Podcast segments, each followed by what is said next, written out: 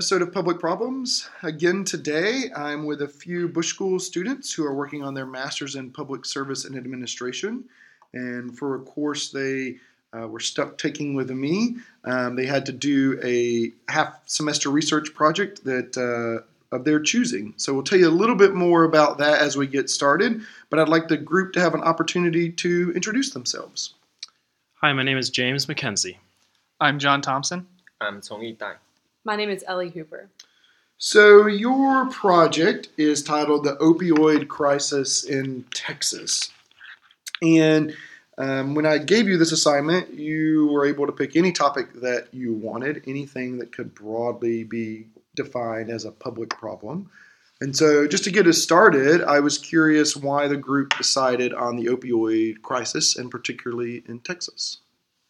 So more broadly on the national scale, we chose the opioid crisis because um, so many people are affected by it. As we all individually started chatting about issues that affect us, we could all think of someone in our lives who um, were impacted by the opioid crisis in some way, whether that's losing a family member or friend um, due to an overdose, um, or they themselves are affected by um, that addiction. Um, so actually thirteen point three deaths per one. per one hundred thousand people happen um, because of opioids each year in America. Um, that's from the National Institute on Drug Abuse.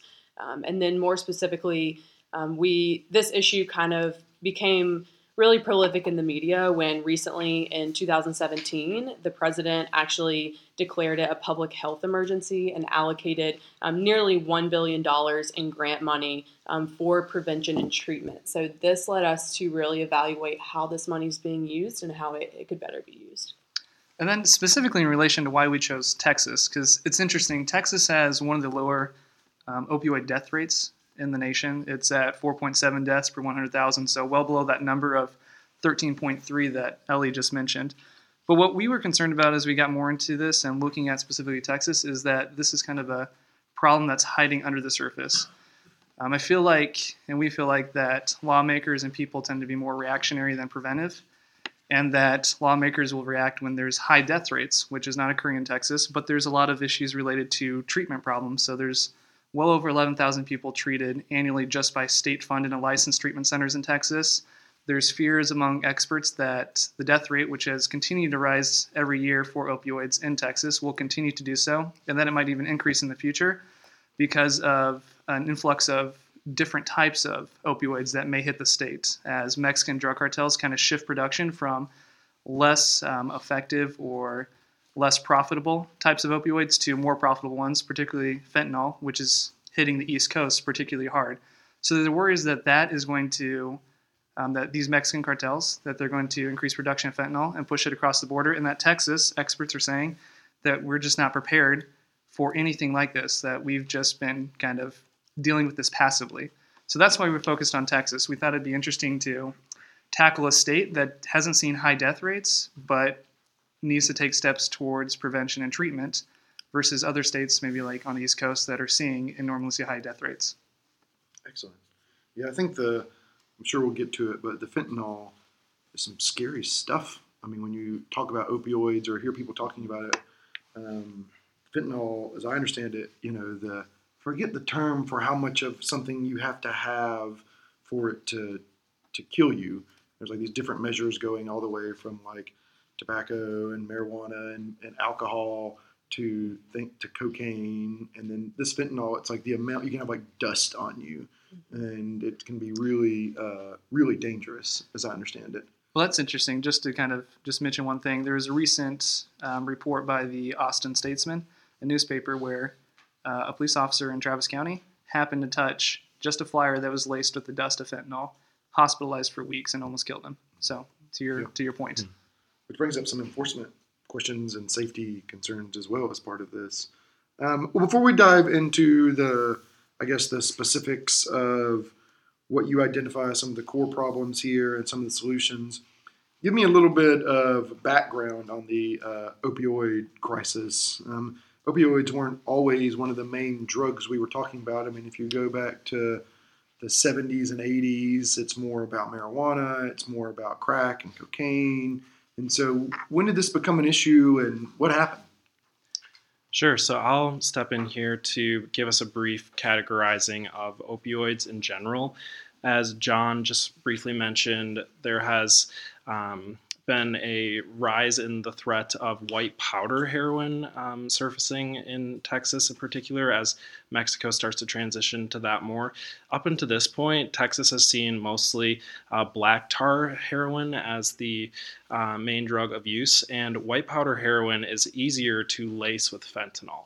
Um, so as Texas starts to transition more into white powder heroin, we could see potentially an increase in more overdose deaths because that's a, a very hazardous combination of fentanyl-laced heroin. Um, so the Drug Enforcement Agency, the D E A, has a schedule for how they classify different levels of opioids um, according to um, how addictive they are and how um, whether they're legalized for medical use or not. So heroin, whether in the black tar or white powder form, is a Schedule one drug, which means it is illegal for use and has no medical purposes in the United States. Fentanyl, on the other hand, would be scheduled as a Type two drug. Um, fentanyl also has other prescription names such as Actiq and Sublimaze. Um, these have medical uses. Um, however, they are highly uh, addictive and have high potential for abuse. Um, we finally have a third category, which is just other prescription opioids, and these have seen a rise in recent decades. Some examples include oxycodone and its prescription name Percocet, hydrocodone and its uh, prescription name Vicodin. Um, these have seen a rise, particularly due to some historical events, and um, we're going to transition now into talking about that history. So tying back into Um, you know, why there is currently an epidemic. Um, it's it's quite interesting as we started to really dive deep into that. Um, in the nineteen eighties and nineties, a lot of pharmaceutical companies and patient advocates began to report that doctors were, were actually under-treating for pain and were over-worrying about addiction, um, which led to doctors actually prescribing more opioids for very common issues um, such as back pain or arthritis. So there was a spike in um, the number of opioids that were um, prescribed there.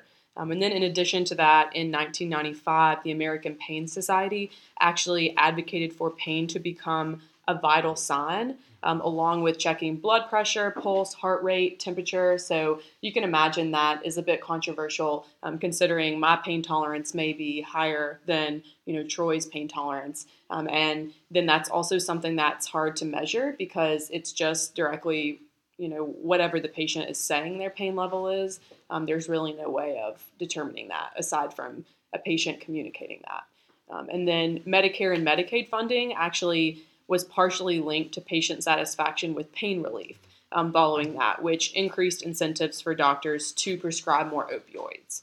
Um, so that was a little bit of a controversial past. Um, and then around two thousand ten, the U S experienced a very large increase in heroin-related deaths due to restrictions on opioids. So following this kind of overprescribing, um, heroin, as Jimmy mentioned, is largely more available and a little bit cheaper than other opioids, making it more accessible.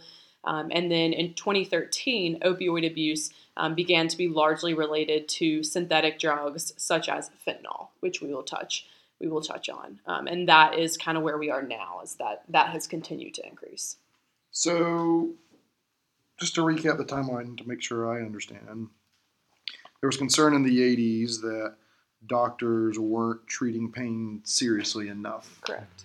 And so there's a ramp up in part response to that, maybe in part response to other things that we might take, that we might discuss about or talk about. And so then really eighties, early nineties, up through maybe mid two thousands, there's this trend of prescribing a lot more opiates and opioid-based uh, pain medication. And then as there was pushback on the amount of that and the restrictions, there were more restrictions in the supply and the ease in which those were prescribed, that because of the addictive nature of the opioid prescriptions, people turn to other types of drugs, these synthetic drugs, things on the black market, to uh, to deal with the addiction. So we, we led up to having maybe a, what is arguably, I think, um, overprescription, and then trying to rein that back in has these kind of secondary and tertiary effects, a lot of overdoses, a lot of people turning to things they don't really understand or aren't as well regulated on the black market.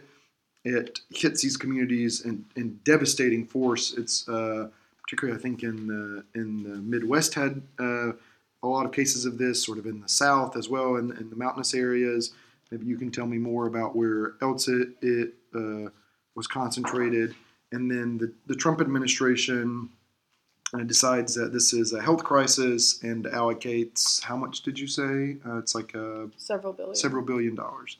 So where is it? Where are we now? What has? Uh, how? Um, how? What are we doing now to try to tackle this as a response with that money?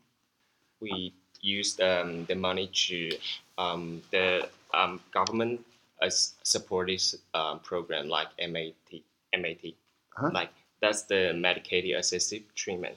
Um, they use um, substance. They use medication to treat substance abuse disorder, like um, methadone, buprenorphine, and naloxone. So there's there are certain ways to kind of treat the addiction mm-hmm. uh, with through Medicare, you said? Yeah, yeah, yeah. Okay. But they are lack of funding. Let's talk a little bit about the way in which this has been treated either as a criminal issue or a public health issue. And so one of the things I know you talk about in your report um, is not just the history of the opioid use, but how um, enforcement associated with it. So tell me a little bit about that. Yeah, so um, throughout throughout the U S history with opioids, just on a national level, and then maybe we can squeeze down to Texas. Mm-hmm. Um, on the national level, specifically, as referenced, I believe you already did, the war on drugs. Substance abuse was always seen, at least historically, as an issue that you enforced. That you, if you stopped people, if you cut off the supply, that... then there wouldn't be this problem of people overdosing and dying. There wouldn't be these arrests that were related to substance abuse or opioid abuse. And so that that was part of the war on drugs. Um, fast forwarding to nowadays, um, lawmakers have realized that maybe focusing just on enforcement has not been the most effective, um, especially in more probably conservative states uh, like Texas, where enforcement has been the focal point. Um, there's experts who have said, like, they're unable to get their clients' services unless they first put them in prison, because that's the way that Texas's judicial and justice system is arranged. It's arranged to find, prosecute, and then incarcerate versus find, get them to a treatment center, because a lot of their violations might be related to the substance abuse. Um, and instead what happens is this enforcement puts them into the justice system and then just continually cycles them in and out, and they never receive the help that they need. Um, so enforcement, while you can argue has been um, maybe successful in some respects, um, it hasn't it hasn't helped to attack the real problem of people are using substances, they're getting addicted, and then they just can't get away from it. And so it's just a perpetual cycle that they get stuck in.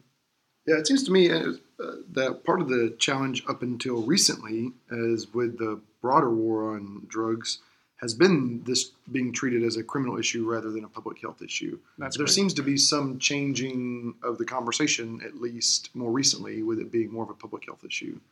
No, you're right. Um, what's interesting, and maybe we'll talk later about this, but like, for example, at the national level, the Senate and the House have recently passed a comprehensive, or they're getting close to passing a comprehensive bill related to the opioid epidemic and the opioid crisis. And a lot of that funding isn't going towards enforcement anymore. It's going towards prevention. It's going towards treatment.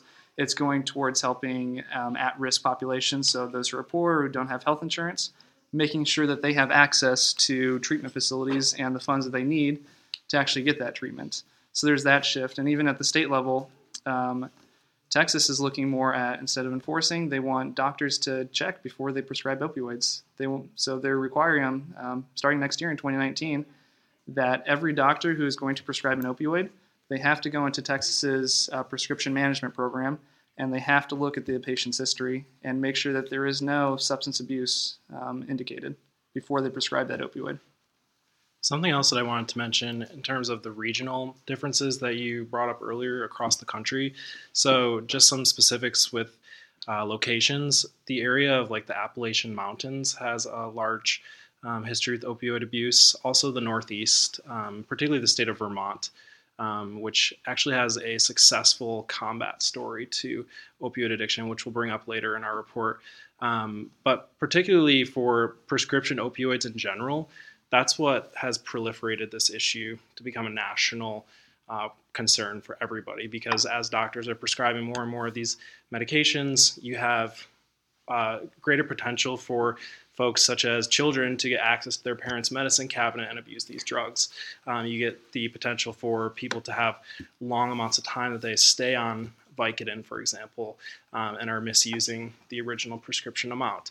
Um, so that's really what has made this an issue that's across the country, affecting several different populations and age groups.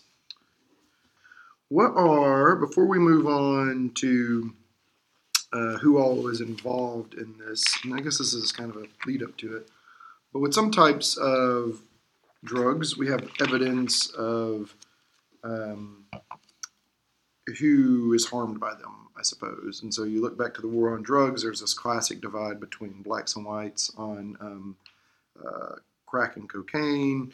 Um, is there, what are the demographics of this? I mean, you mentioned the regions um, and in the Appalachia area and in the New England area. Are they, is this affecting, you know, groups of, demographically, all kinds of groups? Is it affecting young and old? You mentioned it spans across ages. Does it span across kind of race and gender as well, or is it more targeted for a specific type of person? I think um, something that we focused on definitely in this report is the um, the difference between how it impacts cities and rural areas. Mm. Um, so that's definitely a demographic that um, is of concern, particularly for rural areas. And we're going to talk about this when we get into our administrative problems. But there are definitely a lack of access to medically assisted treatment, as Troy brought up earlier. Um, some of these facilities are several hours drive away. And so folks in rural areas are particularly impacted by, um, if they are uh, classified as opioid use disorder, um, they do not have quick and easy access to getting help, to getting medically assisted treatment. And that's been a really big issue that we've seen across the state of Texas in particular. So how can we increase access to treatment for folks who are in rural areas? And touching on that as well, um, we will mention this later on in our report, but there really is, I think just by following the um, mainstream conversation around it, um, it is coined by actually the White House committee, the crisis next door. So their whole point is it does really, really affect Um, all ages, all different socioeconomic backgrounds, and both genders. Um, however, there is a lack of data on exactly who it affects, which is a part mm-hmm. of our report. Um, there's a lack of information. There's a lot, a lack of science-based evidence, um, and a, one of our proposed solutions um, is is kind of focused on getting better data so that we mm-hmm. can really pinpoint which populations is this really affecting. Is there a certain age or, or demographic that needs to be targeted? So we'll get more into that. Excellent. Let's keep trucking along then. Um, one one final piece before we get into your kind of core administrative and political issues is uh, thinking about who all the stakeholders are. So one set is the people who are addicted, right, uh, which is one that we've been mentioning. But who else has a hand or who else has a stake in this this crisis? I can take that one. So for our key stakeholders, we have chosen to focus, as I mentioned, on um, how opioid affects opioid use disorder affects city governments in particular, and not only just cities, but how cities partner with county-level support and state-level support within the state of Texas. So those are our primary um, stakeholders. We want to talk directly to cities and give them policy advice on how to handle this for their particular situation, whether it's a big city or a small town. Um, there are a lot of secondary um, stakeholders with this issue. Just to name a few, we have nonprofit organizations, which is a huge focus of our solutions section. Um, how can local city governments partner with nonprofit community groups to provide good access to treatment? Obviously, opioid users are going to be impacted by our policy recommendations. Um, This includes folks, we have to remember that some folks are using opioids legally um, within the recommended use of their doctor. So we don't want to um, necessarily over-abuse regulation because there are legitimate needs for opioids. Um, obviously, the drug companies that are producing opioids and the medical professionals that are prescribing them need to be aware of these regulations.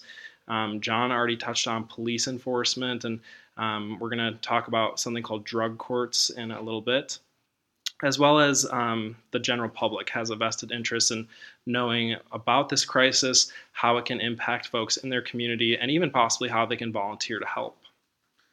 So before we move on from that, do you think any, or did you talk about in your report, do so we were just having a conversation for a, a different episode about the weird incentives that different actors have in perpetuating some of these problems. And so um, are there any stakeholders in this situation that have incentives to um, to not change, to have incentives to kind of follow the current path? And, and are these roadblocks to reform? So the most straightforward one might be um, uh, drug companies, right, is the one you hear about popularly, right? So drug companies, to make a profit, need to sell a lot of their product, and so it's in their interest to try to sell as much as possible. So do you see any perverse incentives or weird incentives that are potential roadblocks to reform in this area among your stakeholders? So we didn't specifically focus on that in our report. I think there could be a whole nother report really just on that. But as you mentioned, the very obvious one would be drug companies. They um, probably do not want opioids to stop being prescribed because um, that is the source of their livelihood. Um, however, another thing to really look at, which I believe Jimmy touched on, is making sure that those who do need opioids for legitimate pain reasons are still able to receive opioids um, and are able to live pain-free um, without having to um, suffer because some are abusing this drug. Um, so that's another issue to really look into that we, we didn't get a chance to dive into, but something to consider. Or maybe the hospital. Uh, we mentioned on the, our report that they are um, underreporting about the um, opioid death. So maybe the hospital will um, increase their burdens. So maybe there can be a... So even... Another issue is underreporting by the hospitals mm-hmm. when people come in for opioid uh, treatment or, or or die while in the hospital. Yeah. Um, I think one more thing I'll bring up about that issue, which has been interesting, is folks who are advocating for legal marijuana usage, um, because that could be considered a way of like pain release or um, a way to have medically assisted um, pain relief. So um, they're not necessarily going against the grain, like you mentioned, but they are another subset group that one might not have originally considered um, when considering opioid use. Yeah, one of my uh, good friends is a researcher by the name of David Bradford at University of Georgia, and he did some of the early work on looking at what are the substitution effects mm-hmm. from opioids yeah. to uh, to marijuana or to cannabis if you legalized it for medical purposes. Mm-hmm. And they found, him and his co-authors found two things that are, are relevant here, I think. One is that in states that did legalize uh, medical usage, opioid deaths do go down. Uh, yeah. People do substitute over to marijuana, and it isn't as uh, likely to kill you in the same way. Sure. Um, and then the second thing they found, which is kind of interesting from a financing perspective, is that in states where uh, uh, where cannabis was legalized for medical purposes, Medicare, uh, there were... Uh, spending savings across Medicare and Medicaid as people substituted uh, for the types of treatments you would expect, pain and others. There's cost savings, so both reduced deaths and uh, cost savings as part of legalizing cannabis as a substitution effect for the opioids. Yeah. So there is some, there is some decent empirical research on this. Okay, so let's jump right into your issue. So tell me, in any order that you like, you have a few here. So what did you identify as some of the core administrative and political issues that we need to address for this? Yeah, so let me just give you a quick rundown of what those might be. So um, the big three that we really came to conclusion in this report was that there's a lack of availability and awareness of treatment, um, especially in terms of awareness for users knowing about treatment options. Um, another issue was um, inaccurate reporting and a lax reporting standards. that affect information and cause some interesting information gaps. And then the third was uh, worries about community partnerships and the lack of them, especially between local governments and other institutions like uh, nonprofits um, or other com- community partners. In Texas, there's eighty-nine licensed narcotic treatment centers. These are places that do that medicated assistant, assisted treatment that Troy talks about. Um, and they're primarily concentrated in high population areas. Makes sense. Uh, but it leaves massive gaps in rural, rural areas. Um, there's a piece on this map from Travis County to El Paso County where there's just this, this massive stretch of counties that have no narcotic treatment centers that are state licensed or funded. Um, additionally, drug courts, which are an interesting option, especially for those who are arrested in opioid-related violations. Um, drug courts allow those arrested to be put into a program that provides uh, essentially court-guided um, rehabilitation and behavioral um, courses to help them break the addic- addiction and hopefully not go back to crime again. Um, but there's only ninety-three courts, and both of these, there's only fifty-eight counties in the state that have one or both of these options open to users. There's and, a real challenge with just, when you look at this map, I know the oh, listeners can't see it, but you know, vast swaths of Texas it's, have zero or one court or one center, but the overwhelming majority have zero, right? Oh, it's large parts of the state. It's just, it's just crazy. And while it may reach most, a decent amount, it, it probably reaches more than half the population. There's still a large portion of the population, a large minority that doesn't have access, which isn't fair to them. Yeah, and this gets back at something we were talking about earlier, which is the, the difference in attacking this problem for urban areas versus yep. rural areas, yep. particularly on this access, on this question of availability. Yeah, the sad thing is, though, that regardless of whether it's rural or urban, we're still seeing that the medicated assisted treatment at these centers isn't being fully used. Um, it's proven very effective in other states. Um, there's a report that shows that that was done in two thousand nine when it was first instituted in Baltimore that led to a thirty-seven percent drop in um, opioid overdose deaths. And we're like, why isn't that not being used here in Texas? Because only fourteen percent of those treated at these centers receive medicated assisted treatment, which is, in our opinion, we saw as a major issue. Yeah.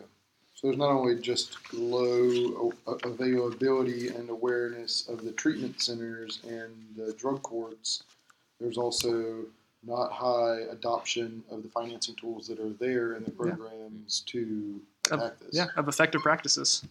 So. Okay. All right. That's frustrating.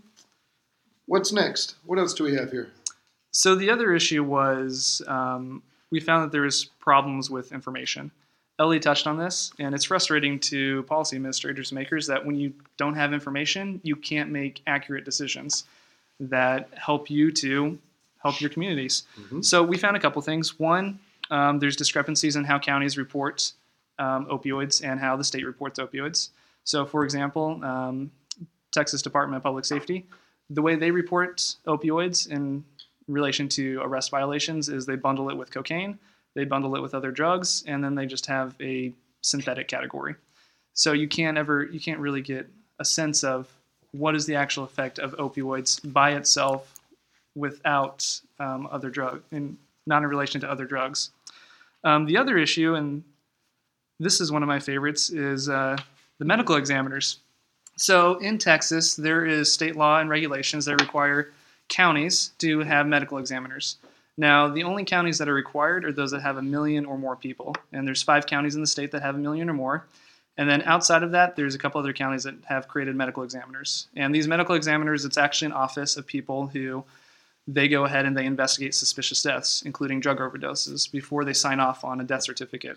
And there's thirteen medical examiner offices in the state of Texas. There's two hundred forty-four counties.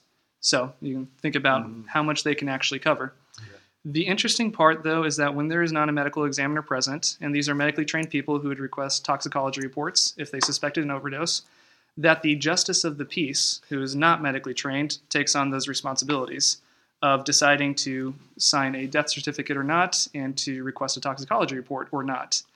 And so there's concern, and experts have pointed this out, that these untrained justices of the peace, when it comes to medical purposes, that they're misidentifying deaths, that they're missing opioid-related deaths, because opioid deaths look like respiratory failure. Mm-hmm. And so that is one big concern. Um, that, and the idea is that maybe laws need to change and regulations, but we'll touch on that when we talk about maybe proposed solutions. Mm-hmm. Any other uh, kind of core administrative or political issues that you think we should highlight? The last one I would highlight personally would be the community partnerships. Mm-hmm. Um, once again, going back, there's not a lot of data. There's no big database that says these are the community partnerships and this is what cities are working with what organizations. We've just seen, looking at a couple cases, um, that there seems to be a lack of government connection with other organizations. So, for example, at the University of Texas, there is a student-led drive to try and reduce overdose. Um, it's Austin. Uh, they have, Travis County has a lot of deaths related to substance abuse, especially opioids. And students were concerned about overdose. So they led a drive to train themselves on how to use overdose drugs to help prevent an overdose when somebody had. And what was interesting is we looked at this little study, this little kind of case, and we noticed that the students reached out to like a professor or a fellow student who was an employee at a pharmacy to train them on how to use this, and that the city was not involved at all. There was no E M S personnel. There was no law enforcement personnel. There was just there was nobody from the city there to say, hey, here's the drugs. This is how you use them. This is when you should use them. And here is also some funding or some support that we can provide you to help reduce this. Because you're assuming that the student population in Austin, Texas, makes up a decent amount um, of those living there. So that was one concern that we noticed. Excellent. So we have issues of availability, of general, uh, and, and that differs across area in which you live, rural and urban, awareness, um, which probably differs across a number of variables, but my mm-hmm. guess is rural and urban, also probably across income level and education. Um, we have this concern with data collection. Um, we don't really know what's going on all the time, um, and some ways that um, seems like we could collect better basic information. And then we have some challenges with community partnerships where there's maybe not anyone spearheading them from the government in there. While grassroots is, is good and desirable in lots of ways, we might really want more strengthening among community partners. So how do we solve these things? What do you have for solutions? Um, the first, we will say um, expand access to government-supported treatment. Um, when we talk about the Medicaid-assisted treatment program, Um, we want to go deeper on this. Um, so this is the program not only um, effective, but also very safe. Um, patients can take medications for months, years, or even a lifetime. Um, but um, they can only um, stop when they consult with the doctor. Mm-hmm. So the second program we um, um, present is needle exchange program. Um, this is a program um, exchange used needles for um, never used sterile ones.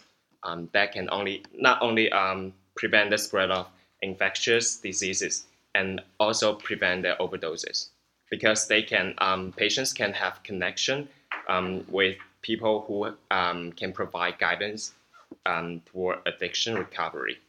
And the sec um, the third um, program we will talk about is the um, drug courts we mentioned um, before. But um, let's go back to the needle exchange program. Um, in Texas, um, the, the Bexar County, um, they reached the first success and they issued an amendment um, to start this needle exchange program. But the D A, um, he asserted, uh, she, it's a she, sorry, he, she asserted that the users of this program would not be shielded from uh, criminal prosecution for processing a drug. So um, this might actually discourage um, patients to be involved in those programs. Um, so we need to, yeah. so we need to provide an alternative to incarceration, such as drug courts. Um, but John mentioned that it's um, lacking funding. Um, and drug courts is very expensive. Um, according to data, um, drug courts can cost over one hundred fifty thousand dollars per year. And Texas, um, for the twenty seventeen to twenty eighteen fiscal year, they only have two million dollars for drug courts. And um, we have like ninety-three courts. That's like um, twenty-one thousand dollars per court. That's like, yeah. It's a lot. Mm-hmm. yeah. It's a lot of courts, but lack of funding. Yeah. Um, so uh, can part of this funding be addressed with the money that the Trump administration has dedicated towards this? Do we do you know if that's a use of the a potential use of the resources? Um, Trump administration only um, like since April twenty seventeen they um, gave eight hundred million dollars to the um, drug abuse, but not only to the drug courts. Okay. So it's like a lot, still lacking funding.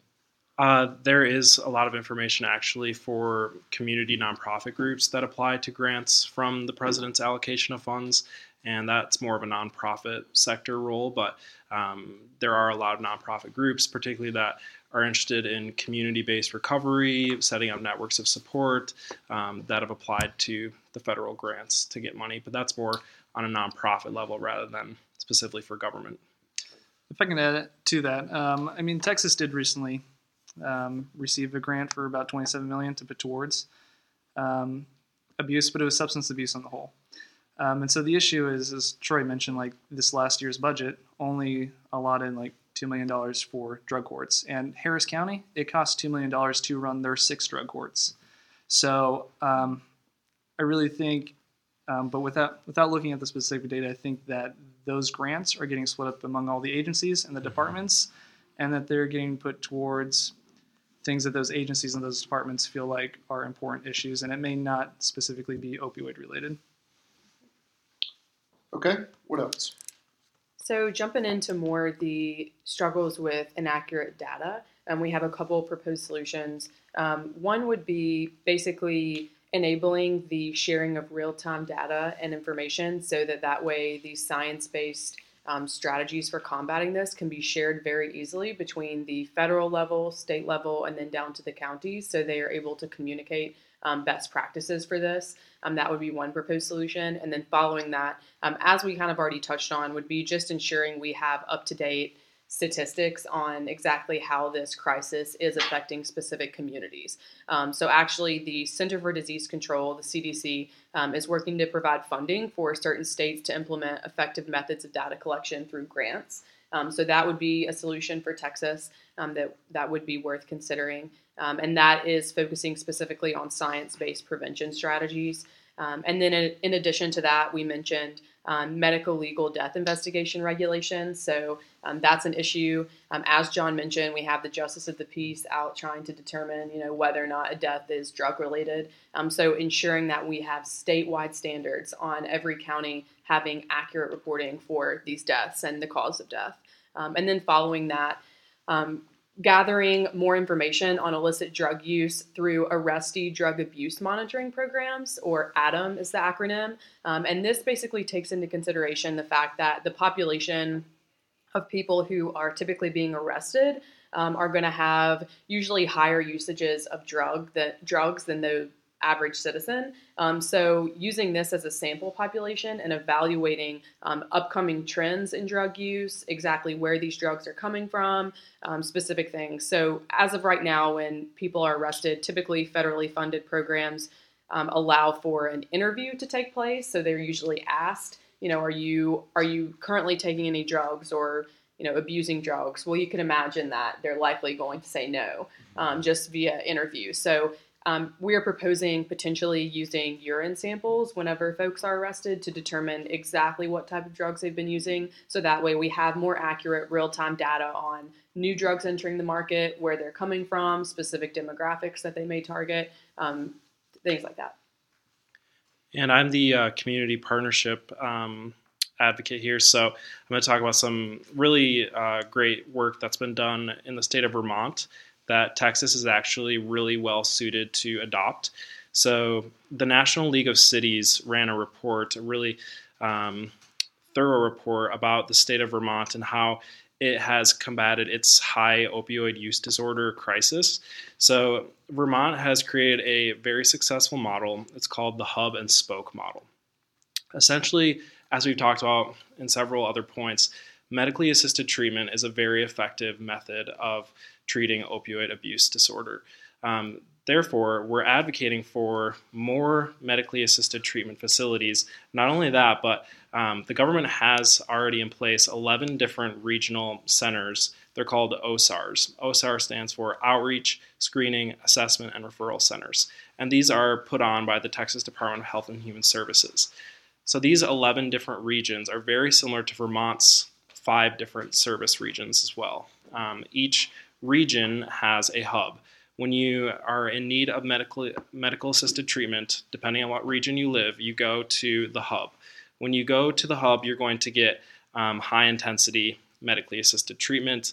Um, there's staff that specialize in emergency addiction treatment, um, and that's the primary place where you're going to get your first um, um, round of addiction treatment. After you've gotten your initial high-intensity treatment, that's where you're supposed to get connected to the spokes. The spokes are the local community centers that are partnered with the hubs in providing um, continued maintenance support for M A T, providing you to connections with nurses, counselors, nonprofits that provide support. So um, Vermont has very successfully connected spokes to the hub throughout the state.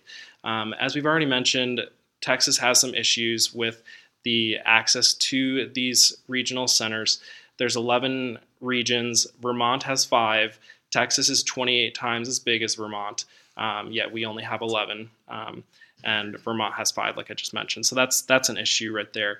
Um, there's different community uh, partnership groups that are already doing a lot of great work in advocating for um counseling support, so it's a, a well-rounded model of treatment. It's not just about medically assisted treatment, but it's getting you connected to long-term sobriety. So um, there's a community group in Austin called Communities for Recovery. They're actually one of the recipients of federal grant funding that we talked about before uh, with President Trump's allocation, and they are advocating and working with state-level partners at the hubs to getting folks connected to long-term community-based support. So that's a successful example of, hey, we have a community uh, partnership with the state-sponsored hubs, and we want to see more of those partnerships happening throughout the state of Texas.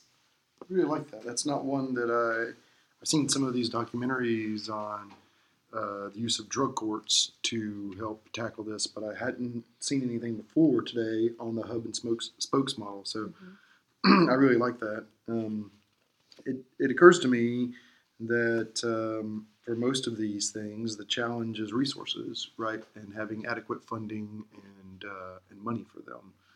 And it's really, uh, it remains really challenging, particularly at the federal level, uh, when in a kind of anti-tax, tax cut mentality that we are sort of in as a country at the federal level.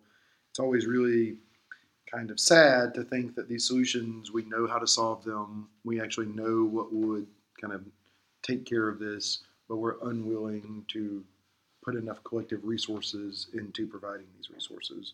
Uh, but you identify really nice solutions here, so um, thank you for that.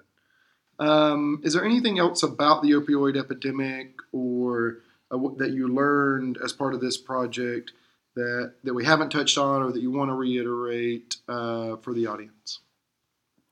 I just think personally that um, not being reactionary but being preventative is the key. You think back to like uh, September eleventh, that a lot of the systems that we have nowadays weren't in place because some major event hadn't happened yet. Um, and so in Texas, not saying something along the lines of September eleventh or anything of that magnitude, but opioids is an issue in Texas, and it would be better to deal with preventing and treating it now than waiting for it to potentially get out of hand if things change in the future. Okay, well, thank you so much. Thanks for having the conversation with me. Thanks for sharing your work, and uh, hopefully it's uh, informative for those that uh, want to learn a little bit more about the opioid crisis, particularly here in Texas. So thanks for all your work.